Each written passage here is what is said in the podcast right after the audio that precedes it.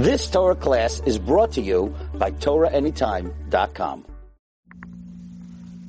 We're continuing the ladder of, gro- of growth, the next midah, which is going to be Shabbat, and it's going to be the 16th day, is miut derech eretz. And miut derech eretz requires uh, understanding. What does that mean? Minimizing in manners, minimizing in manners. How, how does that mean? Im en derech eretz en Torah.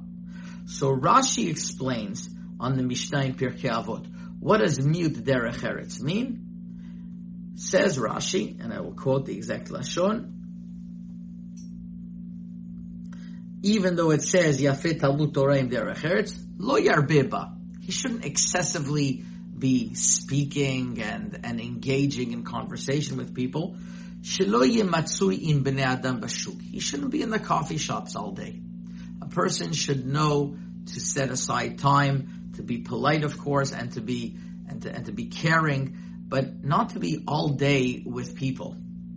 And the uh, Sefer Me'orei Eish brings from the Gaon Mivilna that even though derech eretz means that a person has to be me'urav, but when it comes to growing in Torah, remember these is this is the ladder of growth to acquire Torah. With Esek Torah, if people are going to be with him all the time, and he's going to speak about them b'minhage derech eretz, all types of nice manners and things and, and, and happenings in the world, he's not going to learn azid batel. So therefore, it has to be b'miut derech eretz. And in truth, the the the concept of of miut derech eretz, the Medrash Shmuel on Pirkei Avot says it doesn't mean that he shouldn't have any derech eretz at all. Of course, a person has to engage with people and speak and be and be me'uravim abriut. But what's going to happen is if he's going to do that all day, then it's then it's uh, that he's not going to get anywhere. So it has to be yes, b'miut, but not all day. And here's an important point that the Sefer Keter Rosh from Reb Chaim in Siman Ayin brings.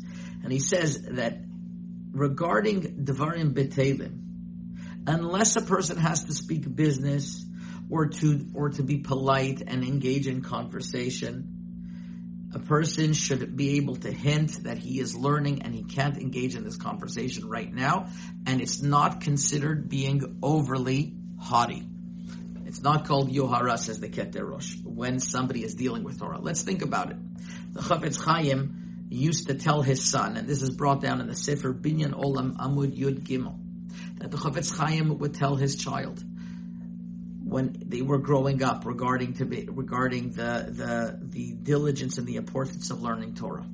Harei, one could imagine that if they were in the in if they were in the marketplace, busy on one of the most important days of selling stuff and and and and, and he's he's going from place to place and all of a sudden somebody who he didn't see for so long, a karov, a relative, came by and he said, "Hey, I'm here." So all of us, is he going to say, "Oh, let me shut down my business"? And he goes, he, "He's going to show how much he loves the person. He'd love to spend time with him, but I can't. I'm in the middle. I'm in the middle of my business day." Says the Chafetz Chaim. The same thing. Torah is our business and a person has to treat it that way. And he should tell him, I would love to be in touch with you and speak to you. Let's do it after. So right now I'm learning. That's the mi'ut derech eretz that a person has to have. And this midah, derech eretz, and practically speaking, the way to do it, the way to do it is to commit that when a person is learning, even though he's going to have other distractions, other people come in, he has to show them that this is his business and he has an appointment now. Person, because there are people who are learning, and if they're learning and somebody else is another call is going to come in, I'm sorry, I'm in the middle of an appointment.